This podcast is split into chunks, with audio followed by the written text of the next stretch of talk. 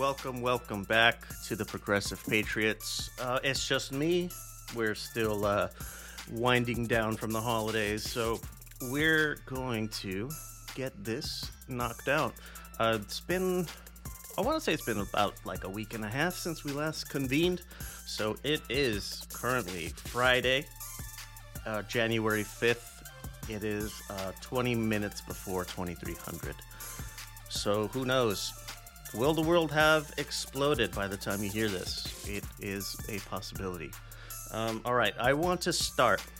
First things first. I would. I don't know if this has happened anywhere else. Maybe it has. Maybe it hasn't. Uh, if if there's if this has been done already, so please let me know. Either way, I'm on board with it. I'm not calling the shit the South China Sea anymore because fuck that. It's not theirs. They don't get to fucking lay claim to the whole thing like they're trying to do. This, I'm, I'm rebranding it. It's an official move. Uh, it's the South Asian Sea. That's what I'm calling it now. um, I'll be uh, dialing up the UN after I'm done with this and letting them know what uh, what I have decreed. All right, so let's uh, talk about the South Asian Sea real quick. It should be wrapping up now, but on the third, Philippines and the U.S. made like a big announcement that they're going to be conducting uh, joint patrols in that region, and um, naturally, the Chinese did not like this, so they did the same. Uh, they committed to patrolling the region uh, in the exact same time frame. Um, all right, so here's a statement from. Uh, I don't know what his rank is. I don't know if he has one, but he's the uh, the chief of the armed forces of the Philippines. Um, they they style it as AFP. They that's when I was there. That's how they always put it. So he's uh, AFP chief uh, Romeo Brawner. He, this, these are his words. Our alliance, our alliance is stronger than ever, sending a message to the world. We are advancing a rules-based international order and a free and open South Asian Sea in the face of regional challenges. Uh, the regional challenges are very fucking obvious. It's extremely obvious who they're talking about. Um, rules-based order, like pretty much the well, yeah, the only group of people who recognize the Chinese drawn uh, maritime borders is China. So there is, I, I think there.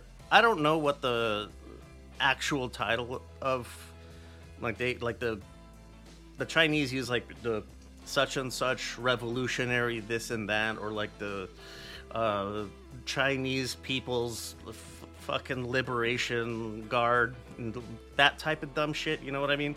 Um, but the they they have a Southern Theater Command is what they're what it's uh, referred to as in the uh, Chinese Navy or Chinese military in general. But uh, the official statement was that military presence, quote, in the area will be on high alert at all times and will defend national sovereignty, security, and maritime rights. Yeah, I think if there was anything kinetic going on, we would have heard about it by now. But nonetheless, like this is a continuing escalation of what is already a very tense situation. Um, I know that Vietnam, we I think, I don't, I think it was last episode we had a Tasha gave a little bit on Vietnam and China uh, appearing to be building uh, connections, and I think I had talked about it the episode before as well, where it seems uh, in the eyes of experts that it doesn't seem like they're building any ties really just because China is encroaching on Vietnam's maritime uh, territories. Uh, and I know that we still have we have had and continue to have a good relationship with Vietnam, and uh, our assistance in maintaining their control of their parts of the South Asian Sea is a big part of that. And Philippines, no shit. Uh, we've, yeah, like a, like a Chief Brawner said, we're China, of course, is calling Philippines like this is a a, a proxy move. Uh, they're a puppet state, that type of thing. Which um, I suppose there's there might be an element of truth to that.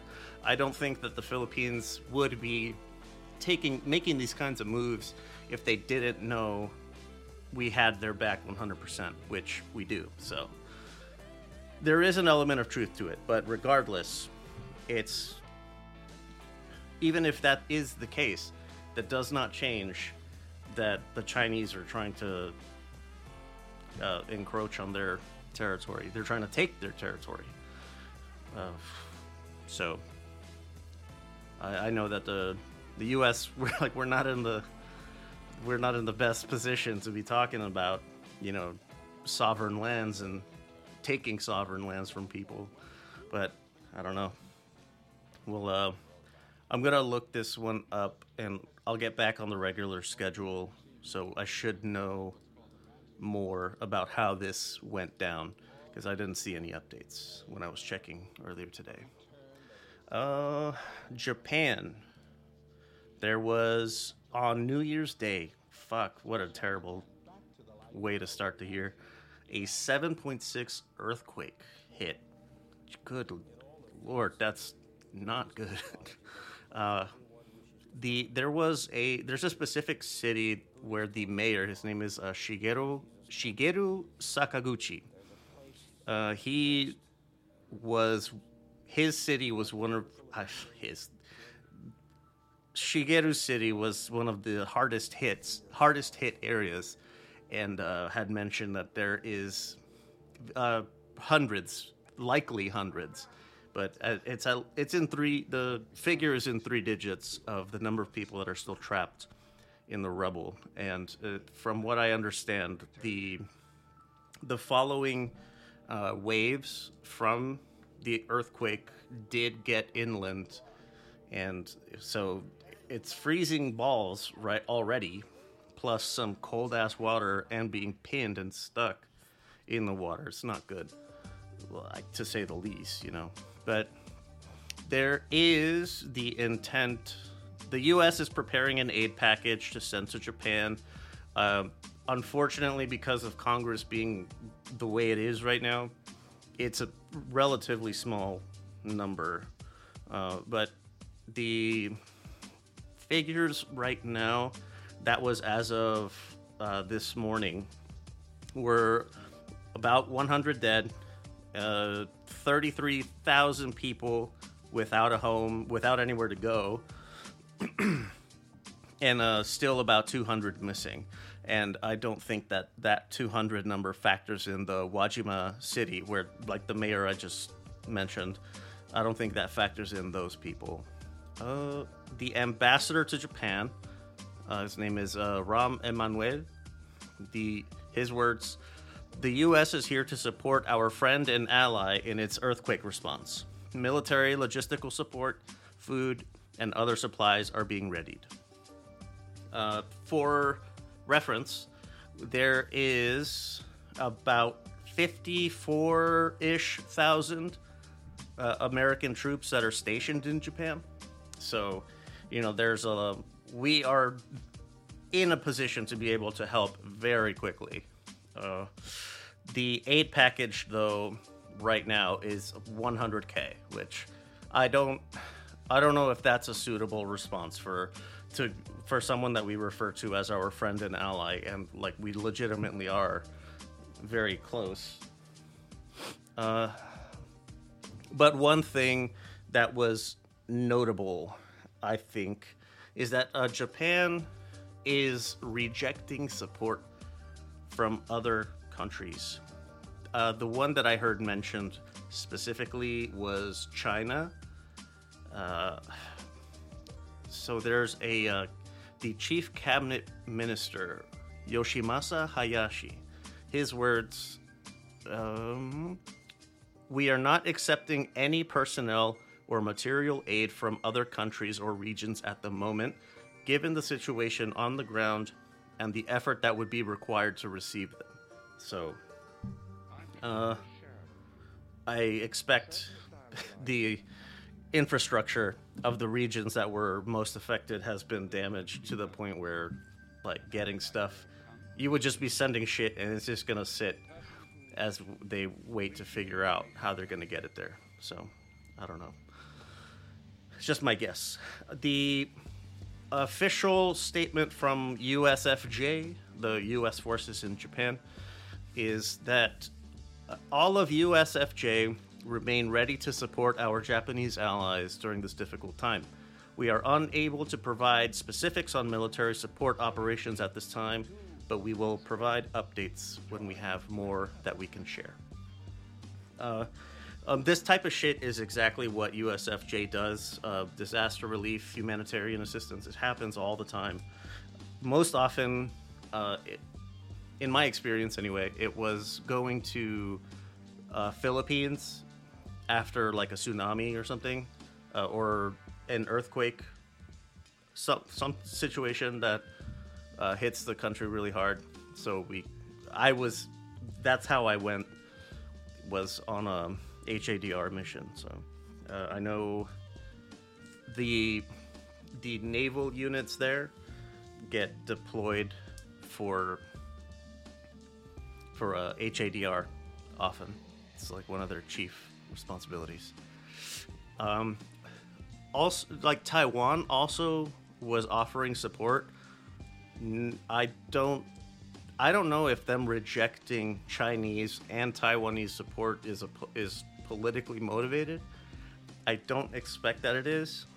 Uh, I really do think that it's a case of the uh, infrastructure not being uh, properly assessed to know what where things need to go, where things are most needed at the moment. Because it's only a few days ago. Right now, they're still looking for people that are trapped under the rubble. It's man, this is a it's a really unfortunate way to start the year, but I'll keep an eye on this and I will let you know. Should be back. Should be back in a few days. So, um, one more thing in Asia. This is as it pertains to North Korea South Korea relations. The so at the end of the year, as they do every year, the I don't know why they have it, but the the, North Korean it's like the People's Assembly. Uh, it's like the the Korean People's Party is like the only political party that they have. I'm not sure why they have them, but they have a meeting every year where they, you know, it's like a State of the Union kind of thing. Uh, state of the fiefdom. But here, like, this is a big change here. Uh, typically, uh, I was stationed in Korea for a while, so I did take a good, in, great interest in how the dynamics between the two nations was and you know, how it works. How it works, and so as I understand it, as I understood it, is that both countries claim the entire Korean peninsula as theirs, and the other half is like a renegade faction that is not the true authority of the Korean peninsula. They they have the same view of each other, but they still hold um, like reunification talks, or they have parts of their government are that are dedicated to reunification, uh, ministries, and it's a it's a branch of government for them, for both of them. But this change for North Korea here is they are sort of. It seems like they're uh, they're, they're acknowledging the Republic of Korea's sovereignty, but they regard them as a hostile nation on their border. So like it's a it's a pretty big shift from uh, like a a faction of rebels that we're trying to negotiate peace with versus like this is a, a, a fucking deadly enemy that we're parked right next to. Um, Kim Jong Un, the whatever the fuck of North Korea, he referred. He specifically said that reconciliation is impossible. Um, and so he and referred to this as a de- decisive policy change in relations to our enemy. Those were those were the words that uh, I was I read that he said. I don't know if anybody was actually in the in North Korea to take notes, but uh, that's what he was quoted as saying. So it's um it's a pretty spooky time. Um, right. So North Korea, like uh, if you don't know at this point, it's the officially referred to as the Democratic People's Republic of Korea. Uh, something that I've learned in my limited time being very internationally politically aware, geopolitically aware, uh, and my like world history classes. Like if you combine all of that time, it's not a lot, but I've learned that the more words in your name or the more you have to say you are a thing, the less you are a thing. Like the Democratic People's Republic. Like, come the fuck on. You are not any of those. The People's Republic of China. Come on. You're not kidding anybody. Uh, fu- the Democratic Republic of the Congo. Um, I, they might be the better of the two. I'm not sure. I, it's a fucking shit show either way in uh, in the Congo, unfortunately. But right, so there is a the Korean Institute for National Unification. Uh, that's uh, based in Seoul. Uh, Hong Min is a senior researcher. Uh, her words here. If they give up on peaceful unification and redefine South Korea as a hostile enemy country with no diplomatic relations, the contradiction of using nuclear weapons against the, the same people will be eliminated. A little bit of a rough translation by whoever put that one together, but it's um, the idea of not wanting to spark war. Like I said, they viewed them like they viewed each other as like long, like wayward uh, relatives. The I don't know. You had a falling out, and you know you want to try to patch things up, but you guys keep butting heads every time. Like that's kind of how it was. And now with this, with this, this isn't this isn't your long lost cousin anymore. This is uh, a, an enemy military that you're bombing. So, very different. Uh, it paints a very different picture of how they view, how the North Koreans view the South Koreans.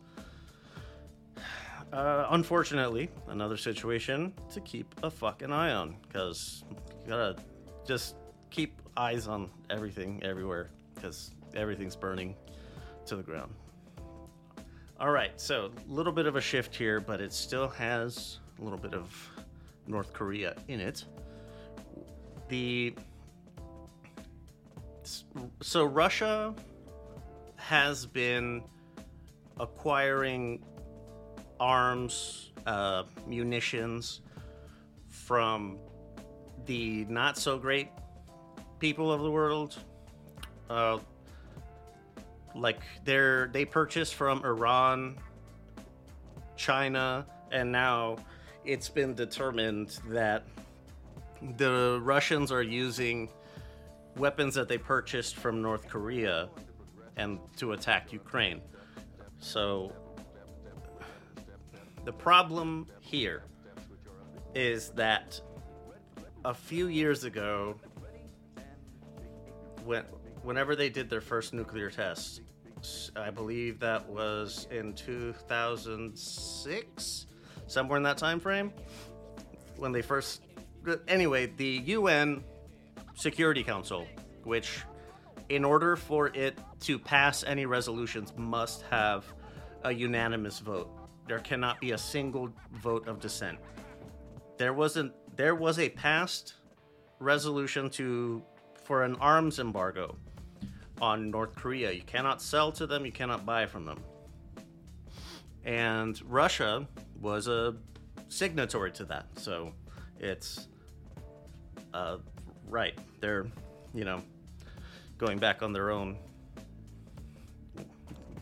I, I like that matters to guys like Putin anyway. Uh, mm,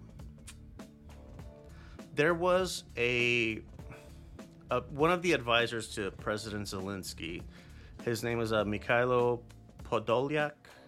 I think that's I. I'm getting better with these. Uh, but his his words, uh, the Russian Federation for the first time struck at the territory of Ukraine with missiles received from North Korea. He himself did not provide any evidence of that, uh, but we there is evidence of that. So, their uh, national security spokesman John Kirby from the U.S. He mentioned he didn't specify by words what they were, but he did show images, which uh, I'll get to in a second. But so the, he he just said that like these um, the missiles in question have a range of 550 miles or uh, 900 kilometers, something like that, and so he showed pictures which confirmed by a sort of North Korean specialist from uh, the Netherlands, uh, Joost Oliemans, something like that. But he analyzed, he looked at the pictures and different videos, different sources that show KN 23 and KN 25 short range ballistic missiles. I don't know, the dude apparently eats, breathes, sleeps North Korean military stuff. Uh, and something interesting was that in November, the uh, South Korean intelligence alerted allies, partners of arms shipments going from North Korea to Russia. Uh, I don't. I think like the the, the supposed uh, the the new axis of evil, I guess to use old uh, W's phrase there, or is it, it Russia no shit, China no shit, North Korea no shit, Iran no shit. Like these people, we are driving them into each other's arms. Uh, uh, I meant that like a hug, but I guess it also works with armaments. It's it's fu- I don't know, man. Like this is fucking scary. It's what I keep saying about Israel Palestine the like these kinds of situations are not going to be solved with violence. Violence is only going to beget more violence and it's it's going to be a compounding issue until we all until we blow each other the fuck up. And then yeah, don't worry about climate change because now we got nuclear winter, so we don't have to worry about things getting too hot. it's a like it it's i guess uh, i think maybe it feels a bit more frightening because i'm so actively observant of these things but regardless that change in policy from north korea them people openly breaking like international uh, treaties and rules uh, it, I don't know. It seems like, and then uh, China, the People's Republic of China, the Communist China Chinese, are ramping up their military as they do every time Taiwan has an election, uh, which is uh, sometime next week. It's on the 13th. Uh, right. So what they do is they they do like a big show of force along the maritime boundary between the two, which is really it's like the halfway point. But yeah, so they do that. So there's like uh, Russia moving on Ukraine, uh, the Republic of China preparing to move on the Republic of China, or at least appearing to do so. The North Koreans starting to, they're changing their outlook on South Korea, which could be an indication that they're making, they're starting to, I don't know, gear themselves up, maybe mentally, prime people to accept a, a, a, an incursion southward. Um, the Chinese are going to help North Korea like they always do. Uh, the Russians seem to be on board. Uh, Iran, man, there's a some wild shit. I'll just get to that right now. There, there is, there was an explosion, two explosions, on January third. So you might remember the name uh, Qasim Soleimani. Is that or the Iranian general or some shit or other that was killed in a missile strike by the Trump administration? And they were having a memorial for him. And at, so in the two explosions, there was at least 100 killed, uh, more wounded that may may be dead as well at this point. So, man, like everybody and their fucking mom in Iran was jumping out saying like we will fucking find you and we're gonna get you. And uh, isis claimed it like yeah we did that bitch. What are you gonna do about it? And their people it's isis operating out of afghanistan. That was that was confirmed by us intelligence. Um, it, it's how I don't know how you how they're going to what is Iran gonna invade Afghanistan? Like they have there is some cultural similarities there, like the languages, uh, Farsi being per- like the Persian language, modern Persian, I guess, and Dari being like a dialect of Farsi uh, I think a good analogy might be sort of like a French and then a Quebecois, Quebec French. It's yeah. Uh, there's yes, they're the same, sort of, but a lot of differences. Enough differences to make it distinct. Right. Before I got on that a little tangent, so a lot of uh, Iranian officials are they're I don't know, pounding the table, beating the chest. They want retribution. Uh, so scary times. Iran banging the war drum. Russia still is actively. Uh, China's ramping up, and North Korea's getting ready too. It's not.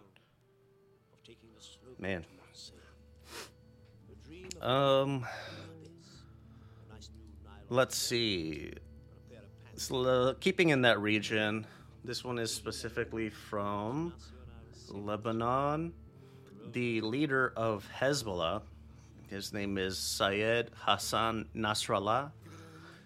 Uh, his words, or in his words, he said that Hez- Hezbollah must retaliate against Israel after Israel killed Hamas leader Saleh al Aruri on uh, the second, so earlier this week.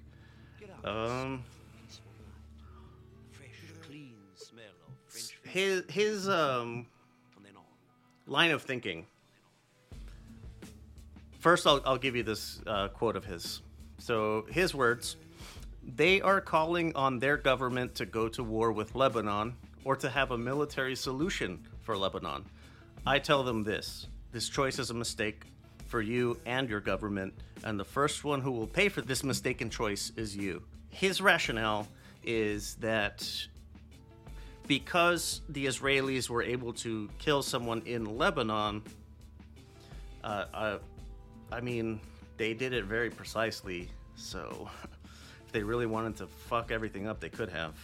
But his uh, Nasrallah's his line of thinking is that if they did that, they can do more, they will do more. And if we don't do something in return, they're going to think we're never going to do anything in return.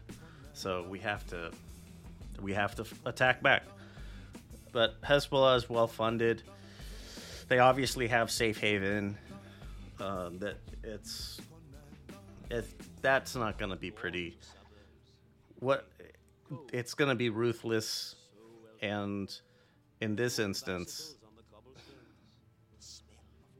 uh, the who they're going to be ruthlessly attacking is also very well financed and very well equipped. They have experience and training and all the rest of it from Iran and others. So, um, I'm not saying that Hezbollah's like great or they're gonna win or anything like that, but it's still gonna be like the people who are gonna pay the price is just the people who live happen to live nearby and have nothing to do with it. God damn it. Man, you guys need to fucking smoke a bowl and eat some Oreos or something. Chill the fuck out. God. uh all right. So I'm gonna let me. I want to try to like suss some things out here. Um, just going back to the top with the South Asian Sea. If something was going to happen, it would have happened already. We would have heard of it by now, and we haven't. So I don't know. I feel it's a safe assumption that maybe they saw each other, they flipped each other off, and kept sailing. I don't know. Uh, the Korean thing, like, the, I, I say this one all the time, specifically as it pertains to North Korea. If they were going to do something, they would have already. Um, th- this is just another one of those, like, rhetoric, rhetorical things that they do all the fucking time. Um, can't not take it seriously but you know, at the same time, it's uh, like I'll, I'll, I'll, when I when I see action, then it's a little bit can uh, start taking start making your own preparations. But right now, like they talk all the fucking time. Kim Jong Un talks a lot, so whatever. As for the Russians, um, uh, what do you what do you what did you expect? What could what could anyone have reasonably expected? Um, it's not it's not that it's an acceptable thing to happen, but they can their options are very limited, and this is what happens when you d- take away any options that they have. They're going to go to whoever is willing to sell to them. Uh, and yeah, North Korea very cash starved, as uh, in a manner of speaking. As for Hezbollah, uh, I think that Iran would do better trying to uh, negotiate something with the government of Afghanistan. I think there might be a little bit more of more success there than it than they would trying to trying to take unilateral kinetic action. Not a good idea. Uh, not not not that uh, Afghanistan really offers a whole lot of resistance, but similarly, like these are wolves in sheep's clothing. They're they hide among the population, and man, the, the Afghans have suffered enough. It's, huh. Um, okay, one more thing that I want to talk about before I uh, go down to Africa. This one is from the UK, it's just a little bit. So recently, the flight logs for one Jeffrey Epstein. His flight logs were released as part of the case against Ghislaine Maxwell. So Prince Andrew is heavily implicated in said flight logs, which that in itself is not news, because w- that was always rumored to be the case. But what the problem is that the London Metropolitan Service, um, I, I, the fucking hot fuzz people, those the Met is not going to look any further into the situation. They're just kind of letting it letting them skate by, and that I don't know. That I don't think that's. It gives the the implication that we see a lot here in the U.S. that people, if you are connected enough, you're above the law. Uh, so not a good look, Mister. I don't have fucking sweat glands, so there's no way they could DNA test me. Uh, fucking ridiculous. Um, he, I know he had at least one person come forward saying that he sexually assaulted her in in um somewhere that is within Epstein's purview, like his house, e- either in the U.S. or on his private island, his fucking pedophile rape island. But yeah, Prince Andrew was uh, apparently a very loyal client of his. Uh, as we know, fucking Bill Clinton is very much very well known associate of Jeffrey Epstein, and so is Donald Trump. Um, like it's, I I see the shit now. I'm already seeing it. Well, that's what QAnon is about, isn't it? That's what QAnon is. Part of it is that Trump uh, he's infiltrating these circles because he's fucking 007 and he's he's infiltrating Epstein's inner circle so that he could bring it down from within. No. No, no, no, no, no. Uh, if I recall correctly, which I do, that uh, good old Mr. Trump own, owned or owns the Miss Teen USA pageant. And yeah, so those young ladies were, you know, not of age and he would routinely burst into their dressing room unannounced. it it was um I'm not sure it Occam's razor, you know, let's let's do it real quick. Is is it QAnon that QAnon shit that I just said? And this applies to Prince Andrew just as well. It, it is it I don't have sweat glands. He was just we were just friends and uh, I I was in the building, but I didn't know about any of the. Is it all of that bullshit, or are you a fucking pedophile? Hmm. What's the easier explanation here? Because that tends to be the right one. So, Clinton, I don't give a fuck if, if he's a Democrat. Prince Andrew, I don't give a fuck if he's royalty. Donald Trump, I don't give a fuck if he's the sitting president. He, they need to fucking pay for what they're doing. They are they're not exempt from these things. And anyone who thinks so, like you need your head examined. Ooh, all right, let's get some Africa news before we wrap up. So the the war, the civil war in Sudan, that I had been talking about for the last few weeks. So the the Rapid Support Forces, the RSF, which is one half of the of the conflict, they signed a peace accord with the for the deposed prime minister. His name is Abdallah Hamdok. Uh, he is the head of the Takadum Civilian Coalition, and so the head of RSF and the and uh, Mr. Hamdok, they, you know, patched, they made amends with each other.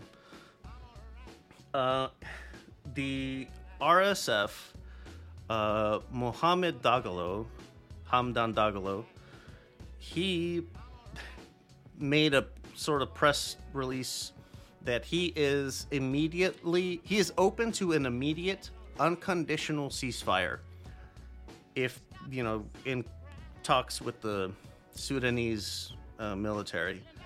Uh, his words. This is from uh, Dagalo. Quote: If the army came with the same document, I would sign it immediately. End quote.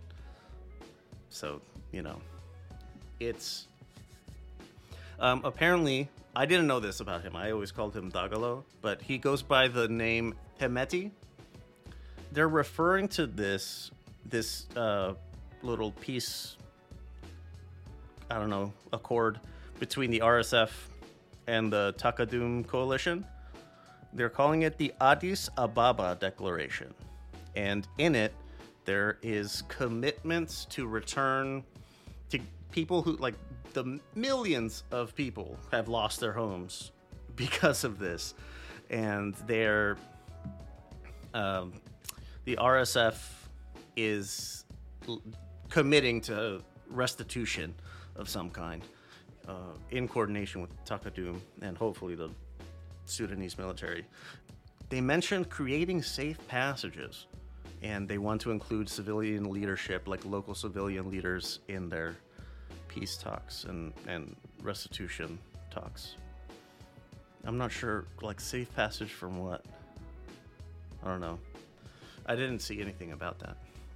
The there were at the time that I had read this, which was a few days ago. The there was still active uh, kinetic engagements between the Sudanese armed forces and the RSF. Uh, they were specifically in Khartoum, the capital. They were exchanging barrages, and the Sudanese Air Force was fucking laying waste. It's a step in the right direction. A fucking step in the right direction. It's. I, it is unsettling to me that this entire situation came and went with very little coverage from the uh, the in the in like in the U.S. media and other circles of information exchanges, like social media platforms. I mean specifically, like I have not seen anybody fucking talking about this. It's pretty upsetting. One thing that I did appreciate from old, good old uh, Hemeti there, uh, he said that while he never uh, authorized or condoned or was aware of any crimes against humanity that that that his like troops very much did but I, I don't know. Taking it at, taking him at his word says he didn't know about it but if like if you bring in bring the information to him or you know like to the whatever he sets up to process this and he will he promises justice of some kind. Does that mean fair trial? Is he gonna chop their fucking dicks off? I don't know. Uh, i have i i hope it's like a trial situation like a tribunal kind of thing. Um just these dudes were doing extremely heinous things. Like the last, uh, the one time that I ever opted to speak on it in detail here, like I was, uh, I was nauseous. Uh, It was, uh, it ruined my day. it ruined the rest of it ruined my day the next day like I- just couldn't stop thinking about how horrible the thi- like the things that I had seen they were doing. It it mm, don't do just don't do that to yourself.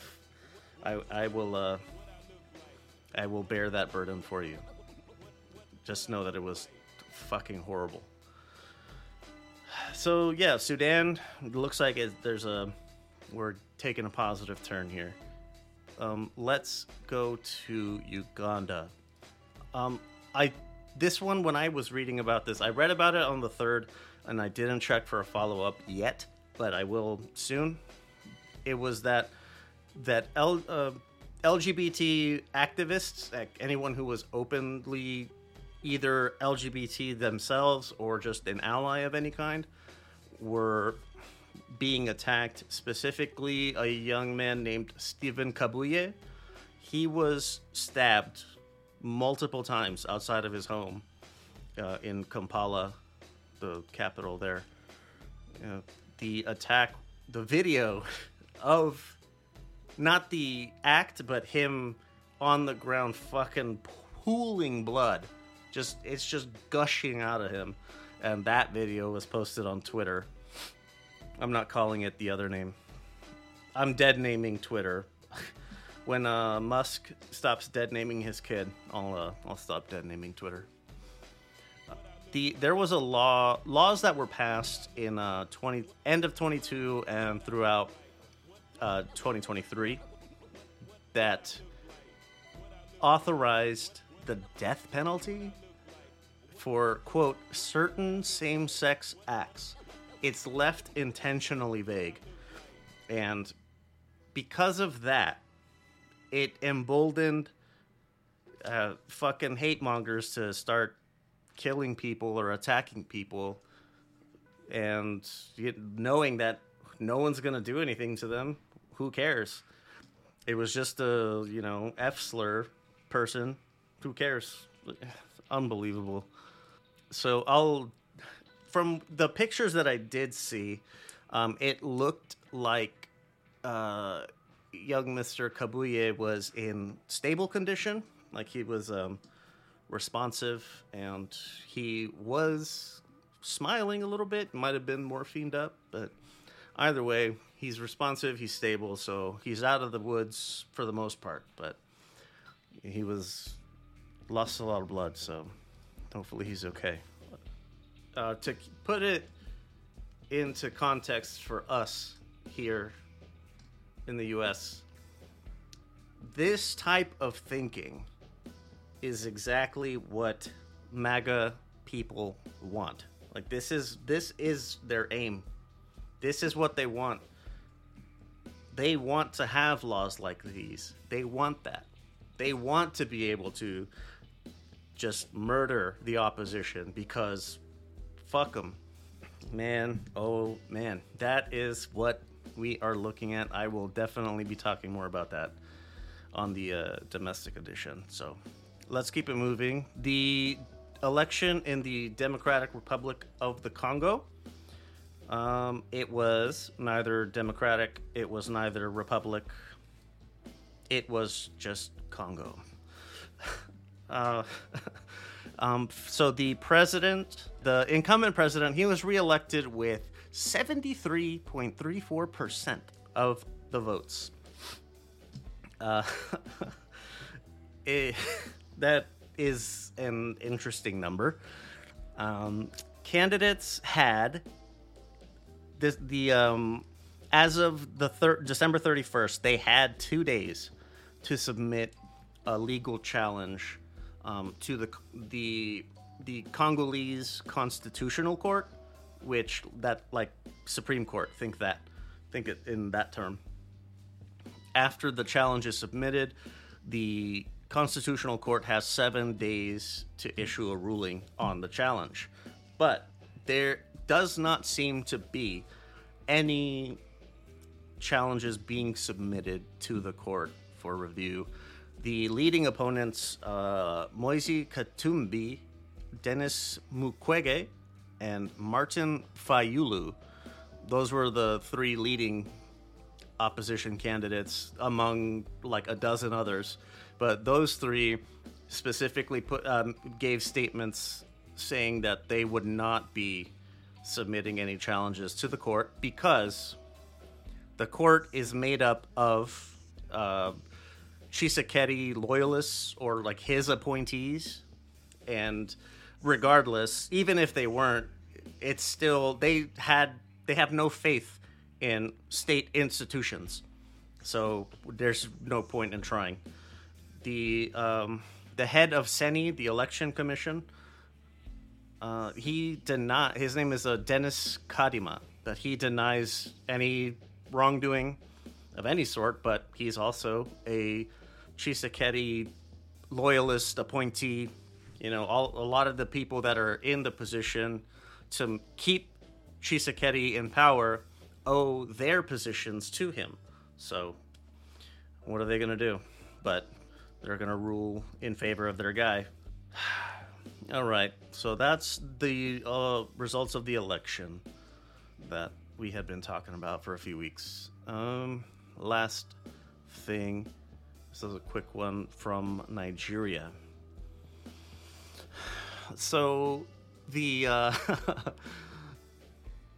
conservative Catholic priests in Nigeria are refusing to give the the blessing the same sex marriages. They're they're refusing to do it under like saying that it was an optional move. I will be talking about this on the domestic edition, the US edition, but I think it's relevant here is there's an American cardinal uh, Raymond Burke who he had challenged Pope Francis on that his uh, decree of allowing blessings for um, LGBT unions.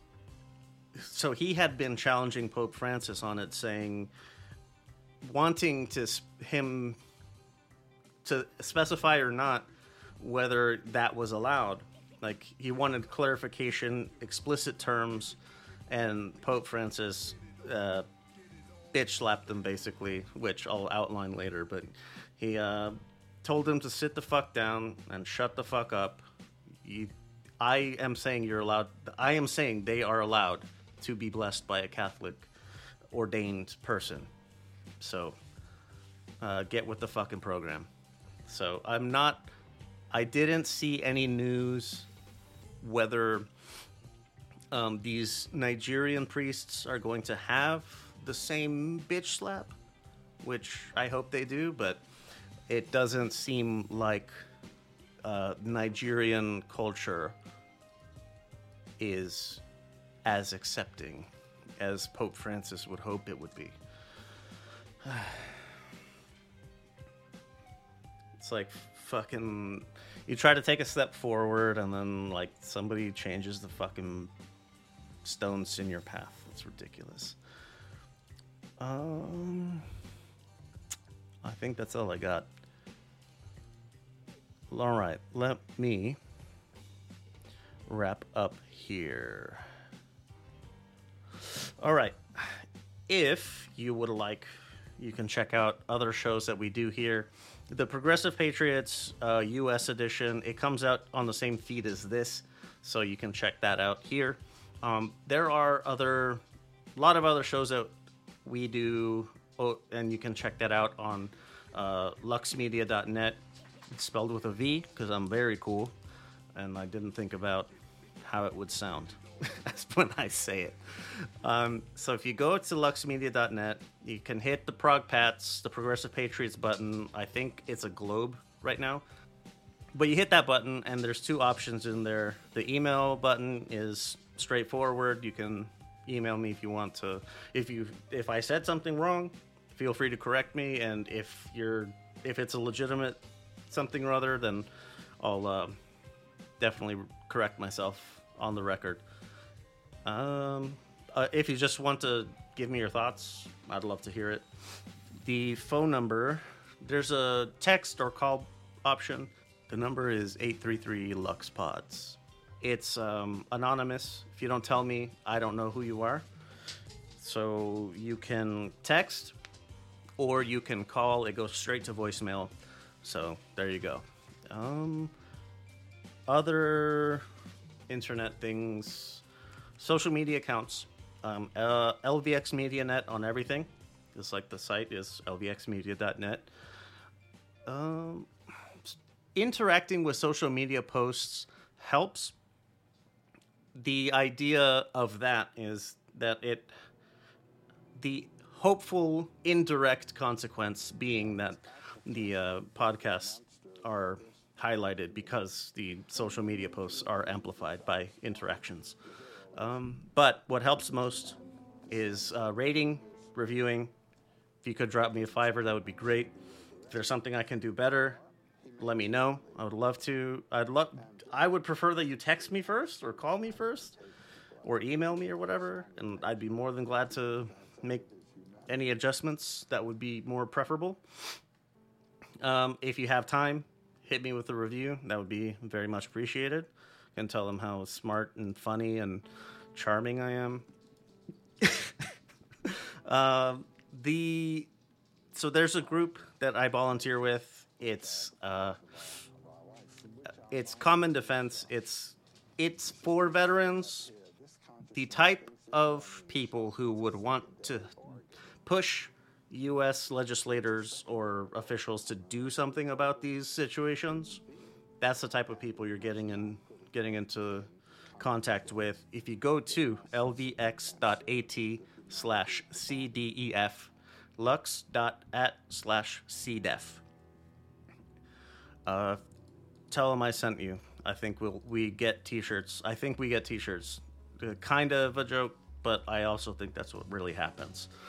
Uh, all right, so that's gonna do it for this world edition of Progressive Patriots. Um, all right, yeah, be excellent to each other. See you next time.